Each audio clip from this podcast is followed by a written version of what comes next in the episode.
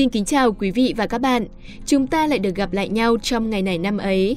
Đây là số phát sóng về một nhân vật hoặc sự kiện chi tiết có liên quan đến ngày hôm nay, 22 tháng 12. Và nếu các bạn đã theo dõi số tổng hợp của chúng tôi về ngày hôm nay thì chắc hẳn các bạn cũng đã có thể nghĩ ra một vài cái tên rồi đúng không nào? Và không để các bạn phải chờ lâu nữa, chúng tôi sẽ bật mí luôn nhân vật của ngày hôm nay, đó chính là cố nhạc sĩ Cao Văn Lầu cùng với tác phẩm Dạ cổ Hoài Lang.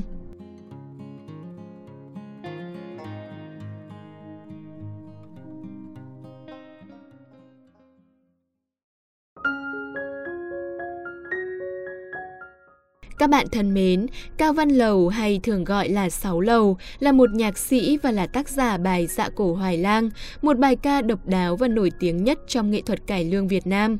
Ông sinh ngày 22 tháng 12 năm 1892 và mất ngày 13 tháng 8 năm 1976. Cao Văn Lầu sinh ra tại xóm Cái Cui, làng Chí Mỹ, sau sáp nhập với làng Thuận Lễ, trở thành xã Thuận Mỹ, huyện Châu Thành, tỉnh Long An. Cha của ông là ông Cao Văn Giỏi, sinh năm 1860, mất năm 1938, thường được gọi là Chín Giỏi, có thời gian là nghệ nhân thổi kèn, đánh trống nhạc lễ, sau làm thầy tuồng cho gánh hát bội, cũng là một nhạc sĩ nghiệp dư. Mẹ là bà Võ Thị Tài, sinh năm 1865, mất năm 1958.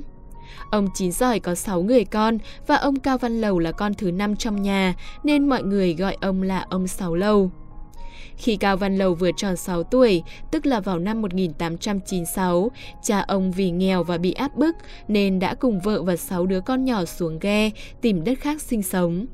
Buổi đầu, ông chín sỏi đến tá túc trên đất của một người bà con ở xã hội Bạc Liêu.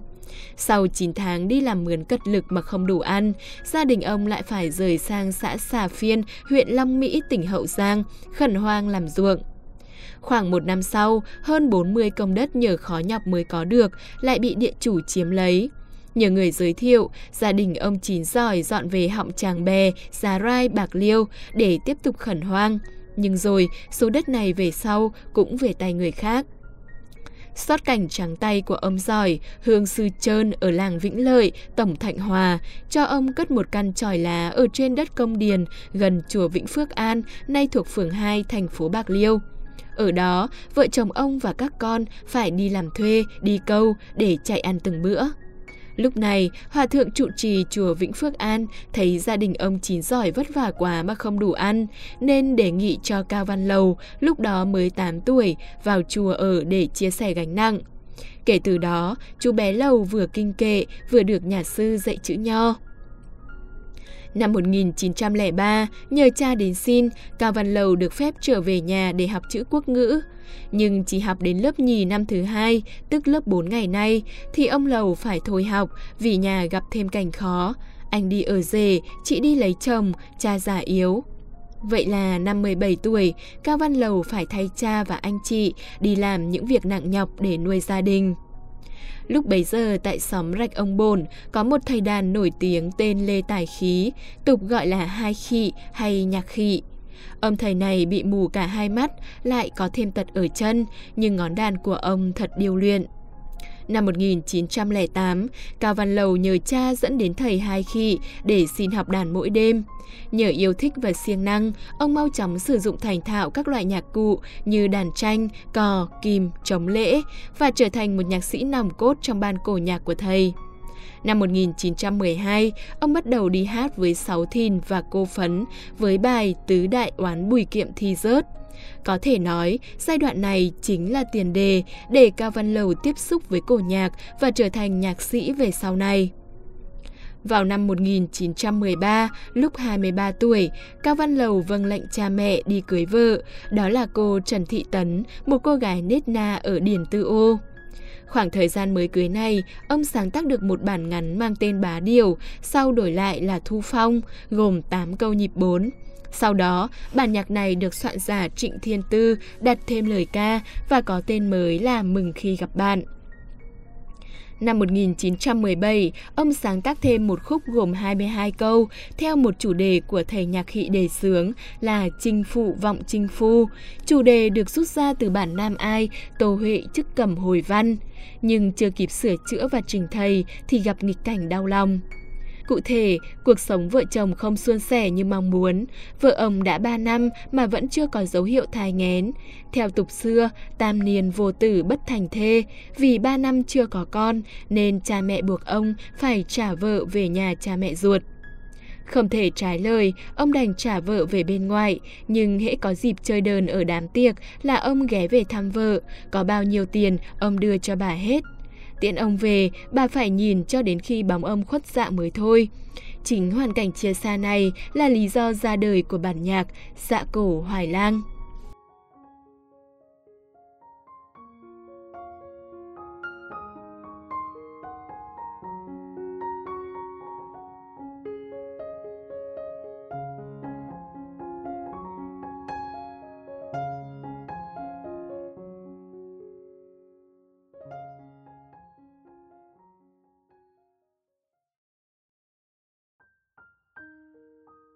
Có thể nói, Dạ cổ Hoài Lang là tác phẩm để đời của nhạc sĩ Cao Văn Lầu và cũng đã trở thành di sản của vùng đất Nam Bộ.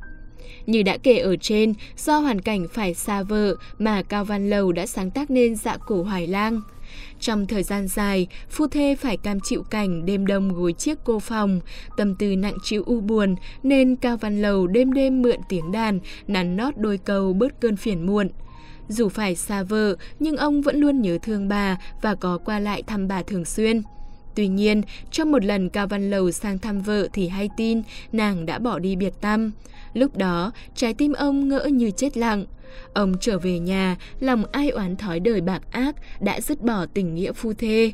Trong cái đêm cay đắng đó, Cao Văn Lầu lại chia sẻ tâm tư qua cây đàn và viết nên Dạ cổ Hoài Lang, phát triển thêm từ bản nhạc ông viết năm 1917. Toàn bộ tác phẩm là nỗi niềm mong nhớ ngân vang. Từ là từ phu tướng, bửu kiếm sắc phong lên đàng, vào ra luống trâm tin chàng, đêm năm canh mơ màng. Thực sự rất xúc động và có khả năng lay động rất lớn. Sau cái đêm đó, Cao Văn Lầu lần đường đi tìm vợ khắp nơi khắp trốn. Bất ngờ có người báo tin người vợ đang làm công quả trong một ngôi chùa nơi xa. Cao Văn Lầu tìm đến gặp lại vợ trong niềm vui khôn xiết. Từ đó hai người lại hẹn hò gặp gỡ kín đáo, không cho gia đình biết. Sau đó may mắn, tin vui đã đến với họ, vợ ông thụ thai. Cao Văn Lầu sung sướng về báo tin cho cha mẹ biết và xin đón vợ về. Sau đó, hai ông bà sinh được 7 người con, 5 trai, 2 gái. Theo nhiều tài liệu, cái tên Dạ Cổ Hoài Lang là do một nhà sư đặt cho bản nhạc. Vào tháng 9 năm 1918, Cao Văn Lầu cùng các bạn đến thăm thầy nhạc khị và cho thầy nghe bản nhạc này. Nghe xong, thầy nhạc khị hết sức khen ngợi. Đêm đó, có nhà sư Nguyệt Chiếu cùng tham dự. Thầy nhạc khị liền nhờ nhà sư đặt tên cho bản nhạc. Nhà sư theo tích của nàng Tô Huệ Trời Chồng mà đã đặt tên cho tác phẩm là Dạ Cổ Hoài Lang, tức đêm nghe tiếng trống nhớ chồng. Tuy nhiên, cũng có vài thông tin cho rằng anh em tài tử địa phương là những người cùng Cao Văn Lầu đặt tên cho bản nhạc. Theo đó, vì ông đã từng sống ở chùa, thường xuyên đánh trống chùa, nên anh em đề nghị thêm hai chữ dạ cổ, có nghĩa là tiếng trống về đêm, để ý nghĩa bài hát thêm phần sâu đậm. Đến nay, vẫn còn nhiều luồng ý kiến khác nhau về thời gian chính xác mà dạ cổ Hoài Lang ra đời, cũng như hoàn cảnh sáng tác và đặt tên. Tuy nhiên, một điều chắc chắn đó là đây chính là bản nhạc cổ thấm đẫm tình cảm với chất xúc tác là việc phải chia xa của vợ chồng nhạc sĩ. Từ khi dạ cổ Hoài Lang ra đời, đã nhanh chóng đi sâu vào lòng người mộ điệu, trở thành bài ca chính thống, bài ca vua trên sân khấu cải lương Nam Bộ. Qua mỗi giai đoạn phát triển, bài ca càng trở nên hay hơn và chuyển dần thành nhiều nhịp. Năm 1924 tăng lên 4 nhịp, từ năm 1934 đến 1944 tăng lên 8 nhịp, từ năm 1945 đến 1954 tăng lên 16 nhịp, từ năm 1955 đến 1964 tăng lên 32 nhịp và từ năm 1965 đến nay tăng lên 64 nhịp. Và cứ mỗi lần phát triển, dạ cổ Hoài Lang biến đổi hình thức, làm thay đổi một phần bộ mặt cải lương. Ngoài ra, có một câu chuyện ít ai ngờ tới là dạ cổ Hoài Lang đã cùng Cao Văn Lầu đi kháng chiến và tham gia một trận đánh tại nhà tù Bạc Liêu. Nhạc sĩ Cao Văn Lầu hoạt động kháng chiến từ sớm. Vào năm 1947, ông đã tổ chức những đêm nhạc phục vụ trong trại giam Bạc Liêu để đánh lạc hướng kẻ địch, tạo thời cơ cho đội đặc công vào giải cứu các chiến sĩ tử tù. Đó chính là các chiến sĩ kiên trung của cách mạng sắp bị giặc đưa ra xử bắn. Nhiệm vụ của ban nhạc của Cao Văn Lầu thu hút sự tập trung của bọn lính gác bài ca Dạ cổ Hoài Lang cùng các tiết mục khác khiến những tên lính say mê không còn để ý chung quanh. Đến đêm diễn thứ ba, khi tiếng trầm cung giàn nhạc vang lên rồn rập, cũng là lúc lực lượng đặc công của ta phá khóa, đưa những chiến sĩ tử tù thoát ngục biệt giam. Sau đó, ban nhạc của ông hoạt động khắp đó đây, phục vụ đơn vị trong vùng kháng chiến tự do. Câu chuyện nhạc sĩ Cao Văn Lầu dùng âm nhạc để cứu tử tù đã được chính quyền công nhận và có giấy xác thực của nguyên bí thư tỉnh Bạc Liêu. Hiện chứng thực này đã được bày trong khu lưu niệm nghệ thuật đờn ca tài tử và nhạc sĩ Cao Văn Lầu ở thành phố Bạc Liêu. Nhạc sĩ Cao Văn Lầu được xem là người khai sinh ra nghệ thuật đờn ca tài tử Nam Bộ. Năm 2013, nghệ thuật đờn ca tài tử Nam Bộ được UNESCO công nhận là di sản văn hóa phi vật thể. Đó chính là niềm tự hào của người dân Nam Bộ nói riêng và người dân Việt Nam nói chung. Tại Bạc Liêu, khu lưu niệm nhạc sĩ Cao Văn Lầu đã được xây dựng như một cách để khẳng định thêm lần nữa vị thế của bản dạ cổ Hoài Lang, tôn vinh tài hoa của nhạc sĩ Cao Văn Lầu. Dạ cổ Hoài Lang, bản nhạc lòng của nhạc sĩ Cao Văn Lầu, trải qua hơn 100 năm, đến nay vẫn còn nguyên giá trị và vẫn còn làm bao con tim sao xuyến. Tác phẩm thực sự đã trở thành một di sản mang tính chất cộng đồng và là niềm tự hào của người dân Nam Bộ.